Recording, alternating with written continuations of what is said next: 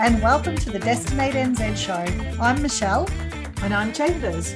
And today is the penultimate episode of our New Zealand Tourism Awards special. Woohoo! Chambers, can you believe 10 down, one to go? Honestly, I did not realize how big a mission this was going to be. I don't think either of us did. we thought it was a great idea. It was a great idea, but wow. Yeah, it has been a lot of work. I think by the time we get to next week, we will have interviewed 30 different people. Wow. So, yeah, it's a, a big undertaking, but I've really enjoyed it. Yeah, me too. And uh, no doubt when we wrap up next week, we'll have a bit of a chat about some of the themes that we feel like have come out of these interviews. Yes. Hey, now you will have seen, well, you I know you saw because I shared it with you as soon as I saw it. We went to number two in the New Zealand marketing charts this week. so just do a little bit of a celebration for us and for all the guests that we've had on the show, and obviously for all the listeners who tune in, because there's no way that we would get to number two without the listeners because it's all no. based on number of downloads. So thank you to everybody out there. I was so chuffed when I saw that and I logged into my little rating program program that um, I subscribe to. And yeah, just super, super exciting. It was so exciting. And where we were positioned and who we were positioned above, I was blown away. Yeah, yeah so same. Thanks. Yeah. Yeah. So, and while we're celebrating success, I'm going to be a little bit cheeky. Put a little plug in for the Australian cricket team, the T20 Cricket World Cup final. Oh my goodness. I woke up at 3 a.m. on Monday morning. I have to say, I don't think Monday was that productive across the country because a lot of us were awake at that time of the day and stayed awake for the rest of the day. But yeah, it was a great result for obviously for me being Australian, yeah. not so much for the Kiwis. no. Nor would they have appreciated the early morning start just for a loss. yeah, mind. absolutely. Especially after being up early the day before to watch the All Blacks lose as well. But hey, we, we better keep moving because I have a feeling that a few people might switch off before they've even started listening if I keep rubbing it in. yeah, quite. Anyway, we have to announce the winners of the mountain bike competition from last week. We asked you to enter on Instagram and tell us who would you take if you won the full day, full suspension bike hire? And Michelle, do you have the entrance there? I certainly do. I've got them all here in my little pile. And our winner is C. Milson. So that's Catherine Milson who is taking Shane Redpath with her on the Dipper biking track in Rotorua. So, congratulations, Yay. Catherine. We'll be in touch with you and we'll announce that on our socials very soon. Oh, that's awesome. What an exciting day they'll have. Yeah, absolutely. Hey, now, Chambers, before we get into our guests, what did you yes. think of the news that came out yesterday about this $36 million that's gone missing from MIQ?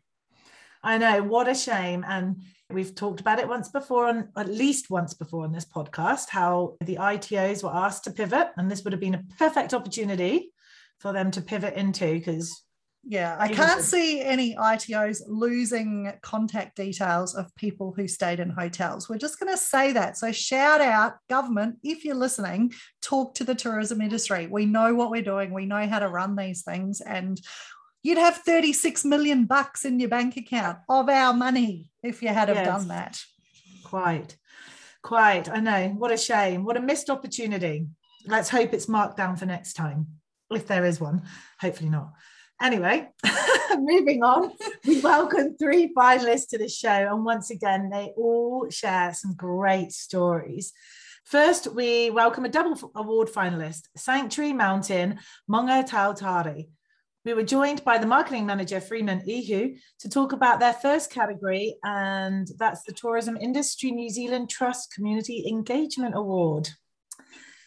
So, Sanctuary Mountain began with a dream to protect the plant and animal species living on the Maunga. This ancient ecosystem has been recognized as a reserve since 1912, and nearly 100 years later, the community came together to restore and protect this precious environment with a pest proof fence. They hope to inspire both the national and worldwide audience to get involved in environmental and wildlife conservation. They work in partnership with the local iwi, landowners, the community, and both government and non government entities. This ensures the longevity of the fence and the well being of all that exists in its precious moa. Yes, and then we welcome Paul Norris from Real NZ, which is formerly Wayfare and Real Journeys, to the show. Real NZ are finalists in the DOC Conservation Award.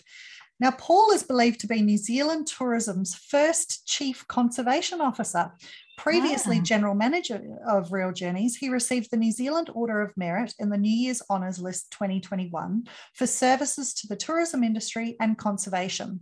Founded back in 1954 in the largest untouched wilderness area of southern New Zealand, Real NZ is one of the country's leading sustainable tourism companies, renowned for its work in conservation.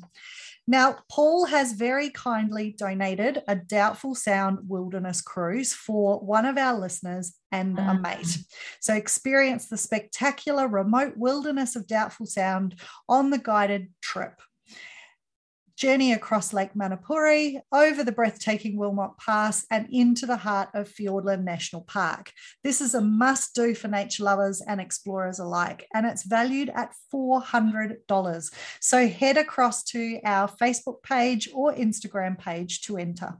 Mm, absolutely. And we've both done that trip and we rate it highly. So, absolutely. you can get your hands on a free one, do it. And finally, today we welcome Kerry from Miranda Holiday Park. Kerry and her husband Josh took ownership of the holiday park about two years ago, just before COVID hit, and have achieved great success since then, despite the challenges of COVID getting in their way.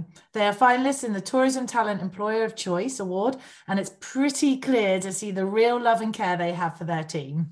Yeah, absolutely. Now, before we get going, we do just need to mention the Dart River competition because we only have one week to go. So we know there's a lot of you listeners that are sitting out there waiting to listen to all of these episodes before you tell us which one is your favorite. Well, now is the time to go to destinatenz.com forward slash competitions. It's right at the top of the page. You just have to click on a link and tell us what your favorite Destinate NZ show episode is and why. It's really easy. And that's the Dart River Funyak Safari trip. So, yeah, don't miss out on that either. We're giving away so many amazing activities and experiences across the country. So, get on board and check out the website and see which one you want to be part of.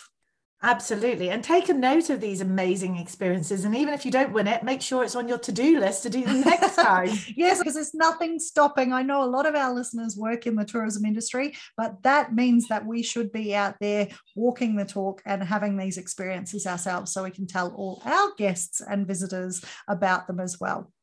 Absolutely. Awesome. Okay, so we hope you enjoy the show. Please don't forget to share with your colleagues and friends, and we'll see you next week for our final episode of the New Zealand Tourism Awards special. Ka kite. Ka kite.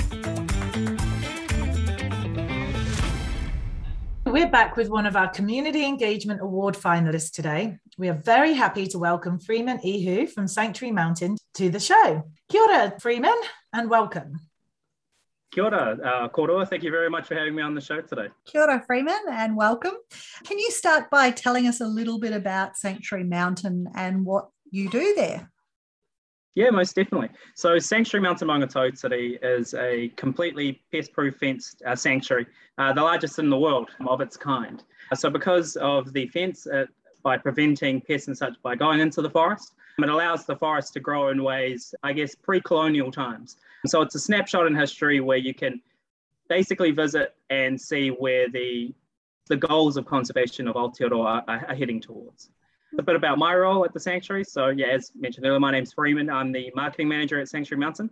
I tell everybody at the sanctuary that I, have definitely got the best job because I get to do all of the cool stuff and none of the gross stuff.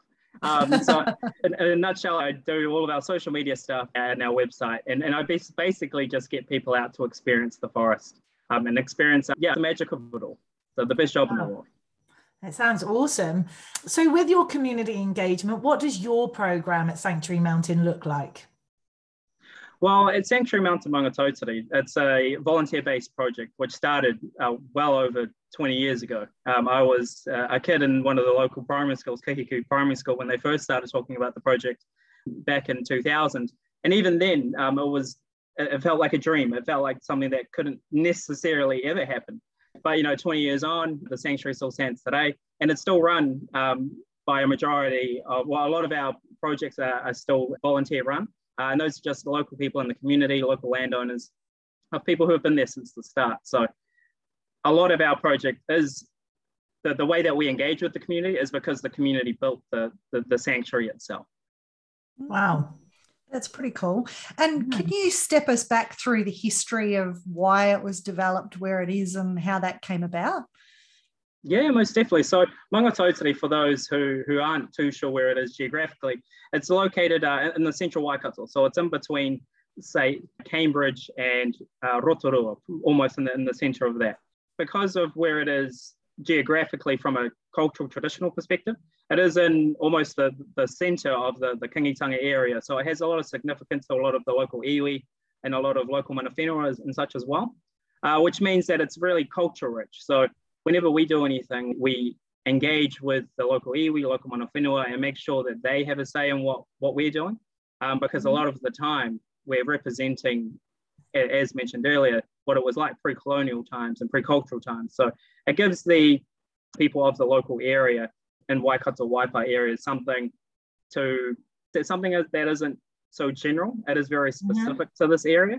I wish just provide something different in terms of not only from like a tourism perspective, but from a community perspective, because people can come from all over the country that might whakapapa to, to this maunga, um, but mm-hmm. might not have ever visited before. So they get to come and they get to actually experience what's happening at the sanctuary from a conservation perspective, but from a community perspective, they're able to engage with their own local iwi and such as well, and develop those uh, relationships further, and then obviously bring that back into the maunga and into their, their own homes and daily lives as well. Awesome. So you've just reflected quite a bit on the community there, but how do you get them involved and keep them active? And how do you recruit them to be involved as volunteers? Most definitely. So, from a volunteer perspective, with COVID and how the situation's been the, last month and a bit has been a little different, but mainly uh, we, we focus with online channels. So people can email us or they can get in contact with us on our social media channels just by hearing what we've been doing. On our social media channels and such, and our, our monthly newsletter, we share a lot of the projects that we've either just finished or we have coming up.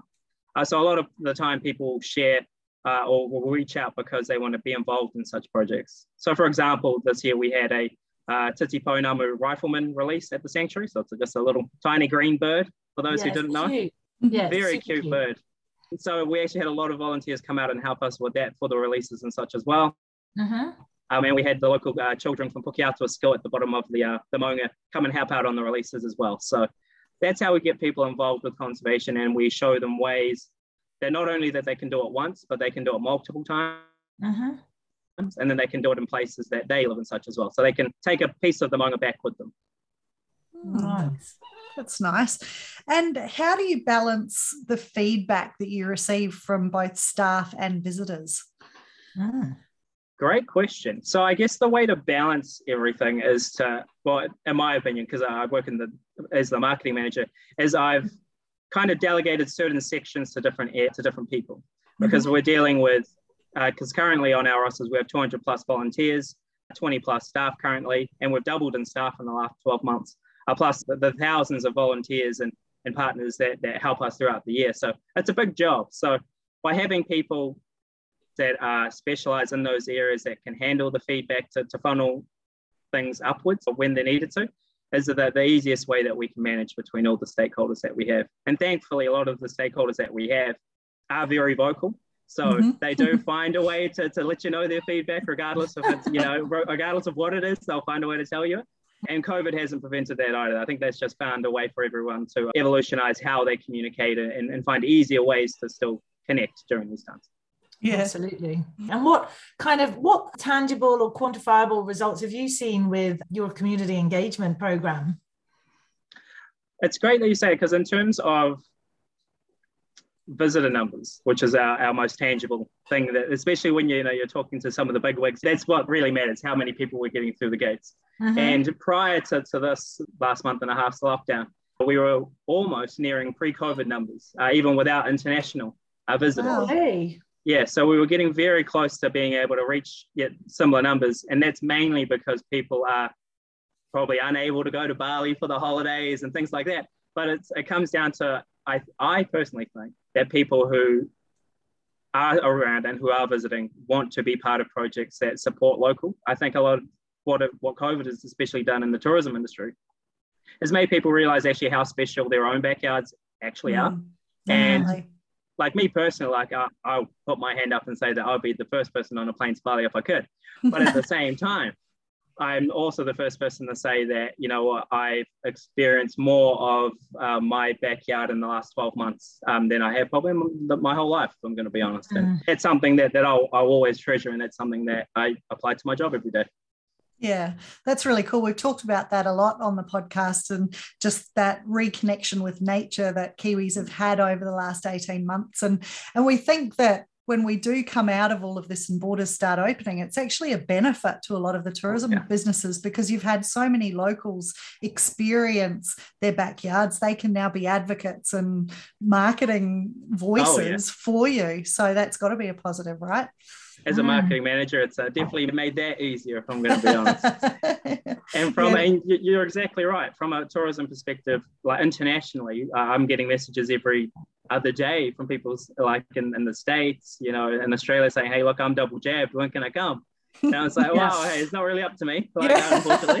if only. Uh, yeah, if only. But at the same time, it just showcases, like you were saying, the, uh, the people that visit have become our greatest advocates because they're sharing our posts online. When they visit, they're sharing their, their experiences. And digitally is the only way that people can connect with, with us anyway. So that's been yeah. a, a big bonus for us. Yeah, that's perfect. And have you seen any unexpected results from what you've been doing?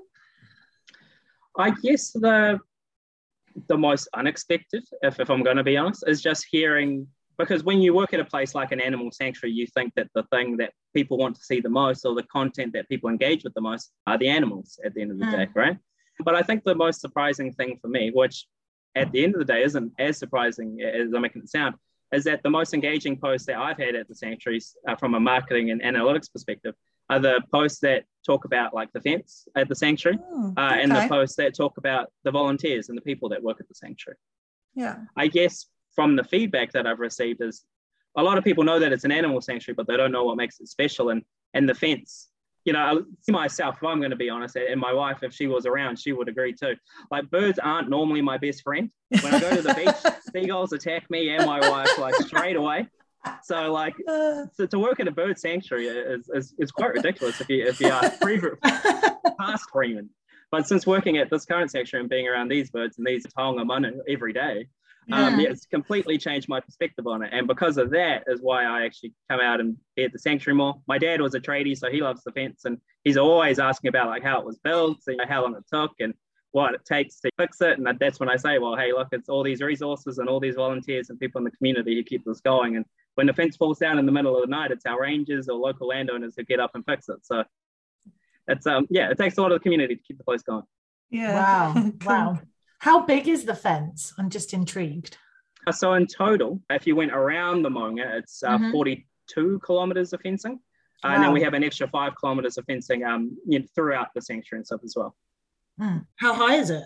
So it's not the tallest Maunga in the area. In total, the land there is about 37,000 hectares. But if you were to walk to the summit and back, you can easily do it in four hours, three hours. So it's not the, not the biggest mission of a walk. Mm, cool. And is the sanctuary, is it set up as a charitable trust? Mm. Yeah, so Maungatautari Ecological Island Trust um, is the, the trust that initially started mm-hmm. the fence and started the build.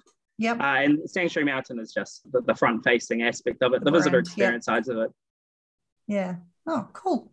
And what do you want your community engagement to look like in the future? I mean, this is obviously a project that's been set mm. up for hopefully forever. Yeah, It'd be nice yeah. if we didn't need predator proof fences to keep our natives safe. But what does your program look like when you look ahead? Looking ahead, it's one of these things where working at a sanctuary is definitely different to working in a normal workplace, if I'm going to be honest. Because I come from a corporate background. So when when we're doing projects and things, we have like an end goal and we have like an end date and we have and we work backwards. Whereas at the sanctuary, the the the Maunga's been here for 65 million years and it's going to be here for a lot longer. So that, as you mentioned, that the, the real goal is to have Aotearoa pretty much predator free, pest free, and for there to be no need for a fence. If we reached our, our genuine goals, you know, if it took a hundred or a thousand years, that, that was what, what the expect to be. In terms of what we're doing at the sanctuary for the next um, few years uh, to involve the community, in February, we are starting the build for our education centre, which is going at the front of our visitor centre. I mean, that's going to be where we host uh, a majority of our schools throughout the, the winter seasons. At the sanctuary currently, we have school uh, tours and school visits uh, almost every other day at the sanctuary, Monday to Friday. Um, mm-hmm. But that's more during the spring and summer months, you know, when it's a bit drier. Um, but mm-hmm. during the winter, it can get to like minus four in the sanctuary um, at midday. So obviously we don't want to be taking kids in there, but they can still experience the fence. They can still experience the outer skirts of the, the forest and such.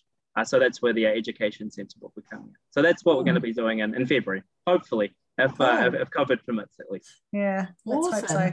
That's exciting project. So I guess success for you would be um, tearing down the fence because we are predator free all through Aotearoa. yeah, eventually that is definitely the goal. Predator free 2050 is, is a stamp that a lot of us are working towards. But I guess obviously the real goal is obviously not to, to need a fence, but to have a deeper goal within that within society is for everyone to be a bit more mindful of the, the impact that we have on, on, on the planet and things like that, and how we can integrate that into our daily lives and such as well. Hmm, cool. Awesome. How many different species do you have in the sanctuary?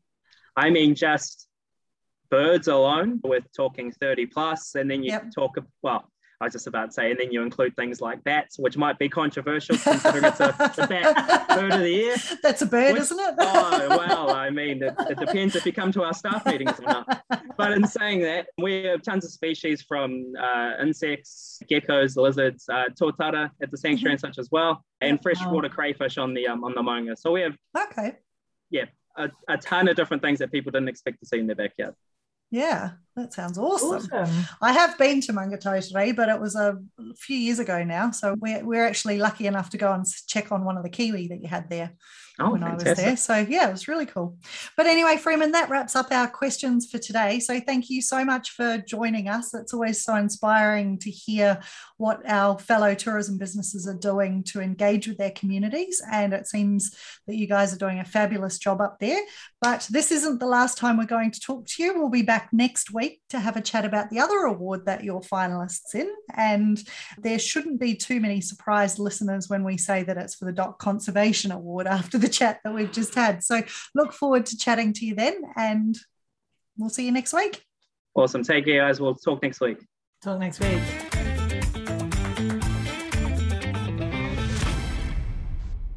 Conservation Award recognises an environmentally sustainable tourism business that embraces kaitiakitanga and the protection of our natural, built, and cultural resources for the benefit of current and future generations. We welcome another finalist for this category now, Paul Norris, Chief Conservation Officer with Real NZ. Kia ora, Paul, and welcome to the show. Uh, kia ora, great, great to be here. Kia ora, Paul. There have been some big changes at Real NZ recently, including the name change. So, can you start by telling us a bit about your business and why you've entered the Conservation Award this year? Yep, sure. So, obviously, Real NZ uh, has been a, a, tourism company since 1954, um, right back to when we started out as Fiordland Travel, and obviously through to the Real Journeys, um, Wayfare in recent times. Real NZ is a, a brand name for our business. And uh, right since the day we started in 1954 with our founders, Les and Olive Hutchins, we've always been a business built around conservation. 80% of our trips that we run are in the World Heritage National Parks and the regions that we operate, and in particular, Rakiura and the Fiordland National Park are, are, two in particular that we operate a lot of our excursions in. So it's, so it's a natural thing for us to be involved in conservation and purely a lot of our staff that work for us and our customers that join our excursions are doing it for those reasons. So it's just a natural fit for us. Hmm, that's nice. So you mentioned that the business has always been wrapped around conservation. Can you talk to us a little bit about what's involved in those programs? Like obviously we know your tourism businesses really well, but what's the work that's going in behind the scenes from a conservation perspective? Yeah, so one step change that we've just made since we moved into Real NZ as, as an organisation was the appointment of a chief conservation officer, which, which is actually myself. And so um, I've had a, a, long history with this company. I've worked for it since 1993, from mainly in operational areas, but right through to um, in recent times general manager of the of the tourism part of our Real NZ group. But had a great opportunity um, recently to move into this new role as chief conservation officer, and and the background behind that is really to to make sure that um, we're being true to our, our values of being a conservation business enabled through tourism. And so I guess I've often said to my staff, I've always been very passionate about it, but the sort of thing that you did, got a few hours on a Friday afternoon to get around to getting onto it and amongst your day job. But now with this step change for our organisation, I've got a full time job with 40, 50 hours a week. day job, yeah. make a real difference over time. Excellent. So, Paul, how do you communicate the conservation efforts internally and externally? Yeah, so internally, I'll start with that one first. We have a number of sort of forums that we use. Um, we have a workplace through Facebook page where um, it's an internal comms, and um, and all our staff have a log into that. And there's various pages within within that. One being a conservation and sustainability sector. So we obviously anything that's happening through the business, we share it on there. Equally, we've got various um, other forums through you know staff newsletters. We do weekly um, updates through our, our our chief executive, Stephen England Hall. So we're feeding messages out through that way as well. So I, so I guess there's multiple ways that we engage internally with our staff, and that's part of also because of geographically where we operate. There's a number of corners of our business where you know cell phones don't work, and so you've got to adjust. Um, you've got to adjust your communication for the audience and, and how you can communicate with them. Mm. Externally, we obviously through our comms division within the business, we, we push our messages on things that we're doing. Uh, and yeah, and just with our customers, we have data logs, our databases that we share information out with through those ways as well. Hmm. Awesome. That sounds great. And you mentioned that you think your customers are choosing your experiences because of the conservation side of things. What data do you have and what feedback have you had from customers on the trips that they do post their experience? Yeah, look, some of our trips, in, in particular, I say, let's say, more skewed towards that way, um, like our overnight cruising on places like Doubtful Sound, Milford Sound, and obviously the multi-day trips, particularly we do in the Southern Fjords and around to Rakiura, and also some of our other excursions like the ones we do a wild kiwi encounter excursion mm-hmm. down on um, Rakiura Stewart Island. And so I guess a, a, lot of people that migrate to those sorts of excursions um, through our staff, hopefully they mm-hmm. get uh, they get well hosted, um, they get educated, and, and often use a phrase that people make a conscious effort to sort of, I guess, buy and go on those sort of excursions because they want to learn and be educated um, mm. on, on what they're doing. And if our staff are doing a good job in that space, they naturally get a, well, hopefully experience that exceeds their expectations. And then through that, they keep engaged with our business. And where we can sort of back that up is through Facebook postings and different ways of, and, and naturally, we, they, a lot of them become repeat customers or be our I'll say our best marketing people because they share it through word of mouth with their friends and, and mm. families, and uh, and that's to me is almost the best compliment you can get when people coming on your trips and they've heard Absolutely. about it. Mm. Yeah, absolutely. So, how do you encourage the staff to become involved in the conservation efforts, and do you specifically recruit people who show um, an interest in conservation? Yes, we do. One, one initiative that we've just we put on board as part of our launch with Real NZ is that we made the announcement that every staff member can have a, a paid day a year to, to take part in conservation or sustainability work. And, and I guess if you look at it across the Real NZ group, it's not just tourism. Obviously, we, we own a couple of ski fields, being Cardrona Ski Field and Treble Cone Ski Field. And as an example, we've probably got at any one time, whether it be winter or summer, around about a thousand staff on our payroll. And if you mm. times that by eight hours, that's a lot of time that can be spent and, um, honed in towards conservation initiatives. And so that's just obviously been recently announced. And now part of my role with some staff that work alongside me is to sort of, I guess, make best use of that 8,000 hours of uh, paid time to make a difference in conservation in our region. So uh, it, certainly up to it. It's a, it's a good thing. And, and, uh, and obviously, it's an example of why our staff choose often to come and work for a company like ours because they truly want to, I guess, to be seen making a difference within conservation or sustainability in the areas that we operate. And in fact, they demand it off us. So that, mm. that's one thing we're doing to try and make uh, more of a difference in that space than what we currently do. Mm, yeah, that sounds really cool. That is a lot of mm. hours when you put it that way. Yeah, like that. Yeah. Stuff. Paul, what results have you seen in the past? Like obviously you, you've been measuring some of those activities that you're doing in, in your region. And what are you hoping to see in the future with this step change to becoming a conservation, really conservation enabled by tourism? Yeah, and, and I guess um, good question, Michelle. Look, one of the things we've always been doing it, but probably like a lot of businesses, maybe not the best at documenting everything. And, you know, we're, we're doing a lot of good things. We just, yeah, I suppose the typical Southland way, we, we don't like to shout out and talk too much about it. But, um, mm-hmm. but, we, but what we want to do now is actually start measuring those sort of things. And so mm-hmm. that we seem to be making a difference. Just last week, I've been getting around the business, meeting various teams of staff within the business and hearing about what they're currently doing within their regions, but then also what they want to do to make a difference going forward. And, uh, and through that, we're, we're starting to build up a, what I would suggest like a portfolio of things that we can do and make a difference on the ground in the areas that we operate.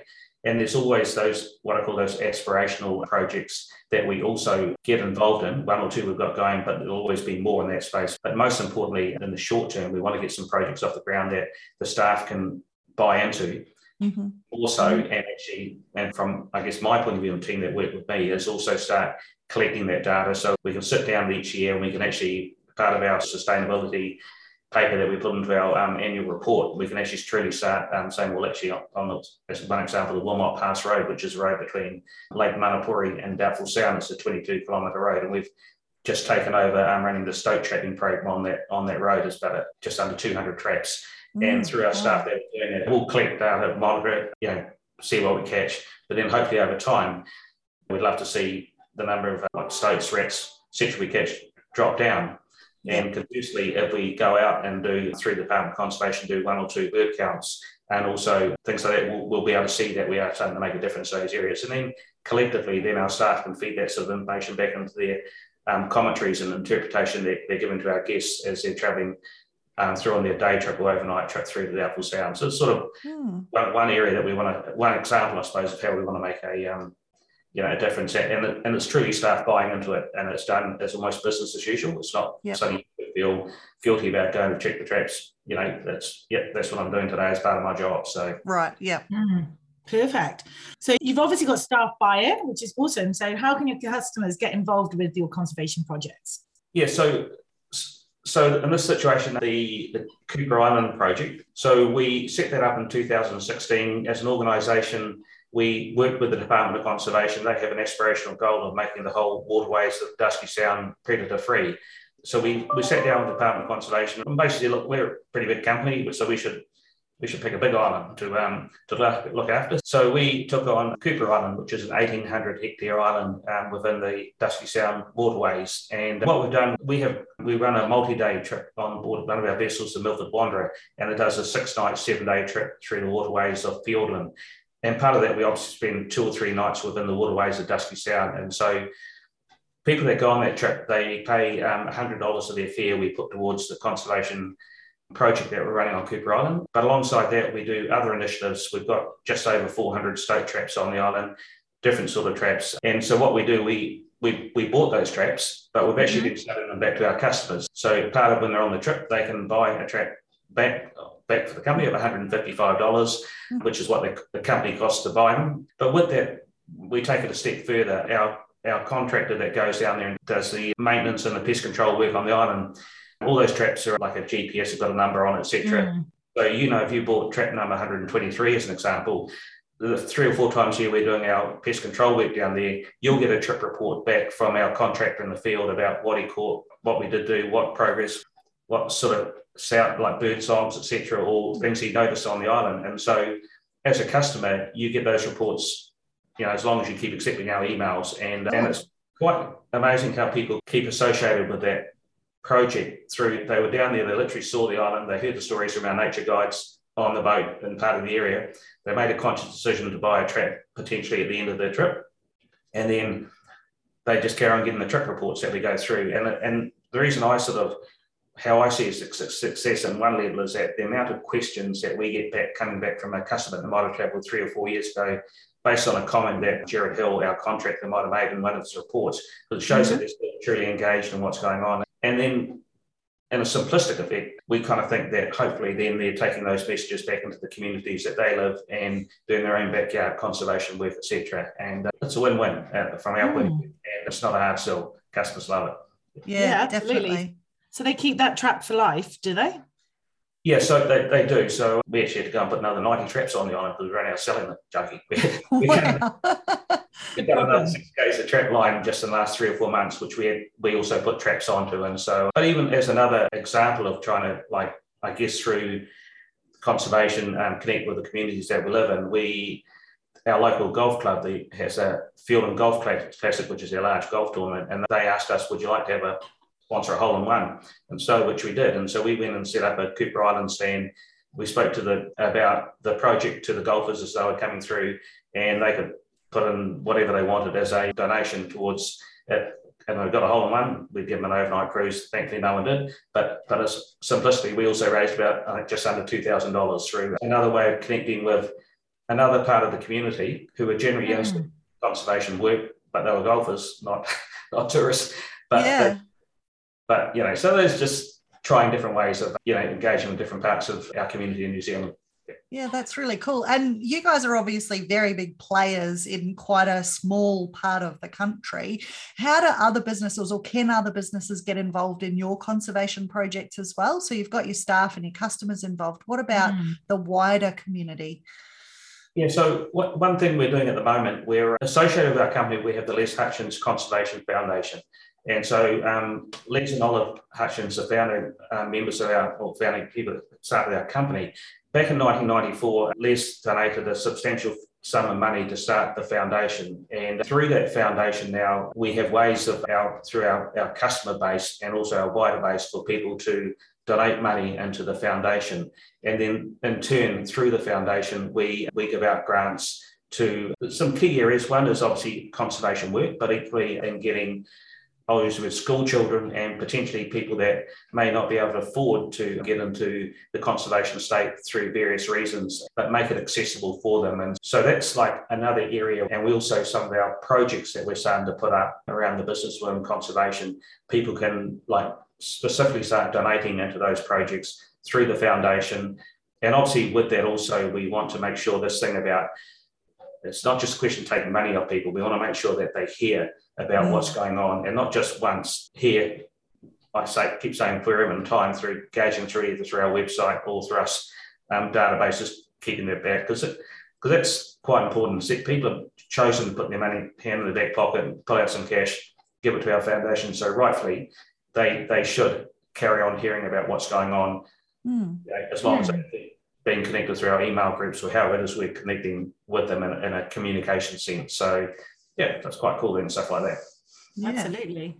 And you've talked about all these different ways that you are communicating with customers, businesses, and staff. But what one thing would you say is championing the Tiaki promise and the New Zealand tourism sustainability commitment? I guess keeping it simple and making it making it real. So, but just keeping them, but just making it easy for people to get engaged in uh, mm. conservation through tourism at whatever level it may be. Because if a local school kid to take them out and do something in the field with them versus a corporate group coming on an excursion with us, you, just got to connect to the audience and, and mm-hmm. make sure you're adding value to it and hopefully leaving one or two, I guess, lasting memories that they will carry on when they get back into their communities and hopefully in one in a small way make a difference hmm.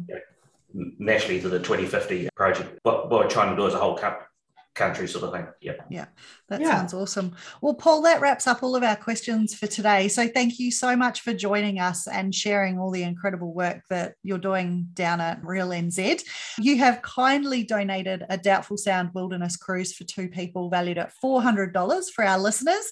And wow. believe me when I say this is something you absolutely must do in your lifetime my boyfriend or now husband proposed to me on a doubtful sound cruise. So there you go. And we also know that one of our other industry friends also just got engaged on the doubtful sound cruise. So anna black and andrew which is very mm-hmm. exciting. So ladies if you're waiting for that special proposal or guys if you're looking for that amazing place jump over to our instagram and facebook pages now to enter this prize. You don't want to miss out. And paul thank you once again. We wish you all the best on the awards night mm-hmm. and can't wait to hear what you get up to next. Yeah. Great. Thanks very much, team. Enjoy the interview. And uh, yep, people that come down and particularly visit Alton Sound, it's an amazing location. Yeah, it's where our company started, and no one goes over there coming back feeling like it's always exceeded people's expectations. So thank you. Yeah, exactly. Yeah. Okay. Thanks, Paul. Ka kite. Okay. Great. Matua. Welcome one of the Tourism Talent Employer of Choice Award finalists, Miranda Holiday Park. We're joined by Kerry, who is one of the owners of the park. Kia ora, Kerry, and welcome to the show. Hi, thank you. Kia ora, Kerry. I'm going to ask a difficult question. Can you start by telling us a little bit about Miranda Holiday Park?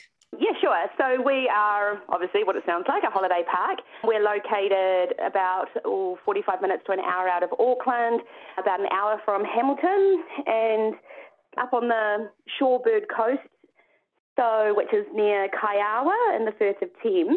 Mm-hmm. Yeah, we're a pretty big park. We've got 25 staff members, 36 different rooms, and uh, 100 different sites. And with the hot pool on site, we are busy all year round. We don't really get any quiet time, which is good in most aspects. It's sometimes a little bit daunting, as you can imagine. Yes. And yeah, that's about it, really. Oh, cool. Well, you are in certainly a pretty stunning part of the country. I'm well aware of Miranda Holiday Park, having been there many, many years ago when I worked in camper vans. oh, wow. Yeah. Can you tell us, Kerry, what makes your company culture unique and attractive to your team and prospective employees? I would probably say it's it's the way that we go about looking after our staff. We instead of looking at say an employer employee relationship, we try and make um, it always to be an equal balance. No one's greater than the other. It's all about you know communication. It's all about family and supporting each other. We have ourselves three small children, so we realised that we would need a hell of a lot of support when we took over this. And mm-hmm. the only way we were going to get that support was by, I guess, making a culture here that we look after each other. You know, there's times that I'm going to fall apart and need help, just as that there's going to be times with our staff that fall apart and need help. So just yeah, just looking, I think it's just looking after each other, showing gratitude, owning our mistakes. You know, we had never owned a holiday park before, so I was always, hey, I need help. You know, tell me your ideas. What am I doing wrong? And getting everyone involved rather than just coming in dictating this is how we want things done, making it so we are we're all leaders in some respect. Yeah. Yeah. Wow. Awesome. And over the last 18 months, we've had pretty tough and challenging times. So, how oh, have you how have you managed to stay connected with your team and check in with their well-being over these last 18 months? Done anything particularly special you want to share with us? Well, I'm really big on mental health here. Mm-hmm. We have people from all different walks of life, and we have a lot of, I think we've got maybe probably five young girls that come from the local college as well. I wanted to set the example and talk constantly and openly about mental health, about my past struggles having depression, and let them know it's okay to speak about it and it's okay to not be ashamed of these kind of things, and that life is never going to be completely even. You know, it's almost like a seesaw where it goes up and down.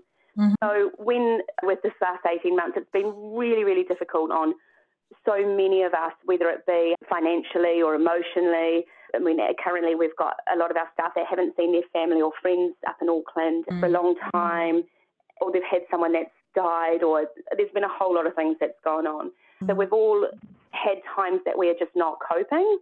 So, yeah, we just basically, my biggest thing is all about talking. So I try and have moments with every single one of my staff each week, just personal moments. So then, you know, how are you going? Just just chatting is just the like, and then that gives them a opening that they can speak, and we encourage all the other staff to to speak openly. Mm-hmm. We also set up a what's it called a like messenger page. So when we have been in lockdown away from each other, Mm-hmm. We can all communicate still and, and set up little tasks like, I'm going for a walk today. What have you guys done that's been good for yourself?